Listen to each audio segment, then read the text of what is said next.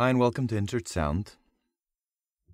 In this very brief intro and very short episode of Insert Sound, I will talk about Victoria Station in London and my current situation with love. A year ago, I was in London visiting my girlfriend who lives there. We'd been together since August 2020 in a long distance relationship. Me in Reykjavik, Iceland, her in London, UK. Brexit was looming and COVID was not yet the Godzilla of viruses to most of Europe, though already worrying, stomping its menacing feet. I personally felt like an anomaly as I wore a mask in the metro, pointing a pipe bomb looking Rode NT4 stereo mic towards London commuters, and disinfected my hands like it was already the second wave of COVID. But I was worried that I would be the one bringing COVID to Iceland, still with no confirmed cases at that point, and even worse, bringing it directly into the retirement home I worked and still do work.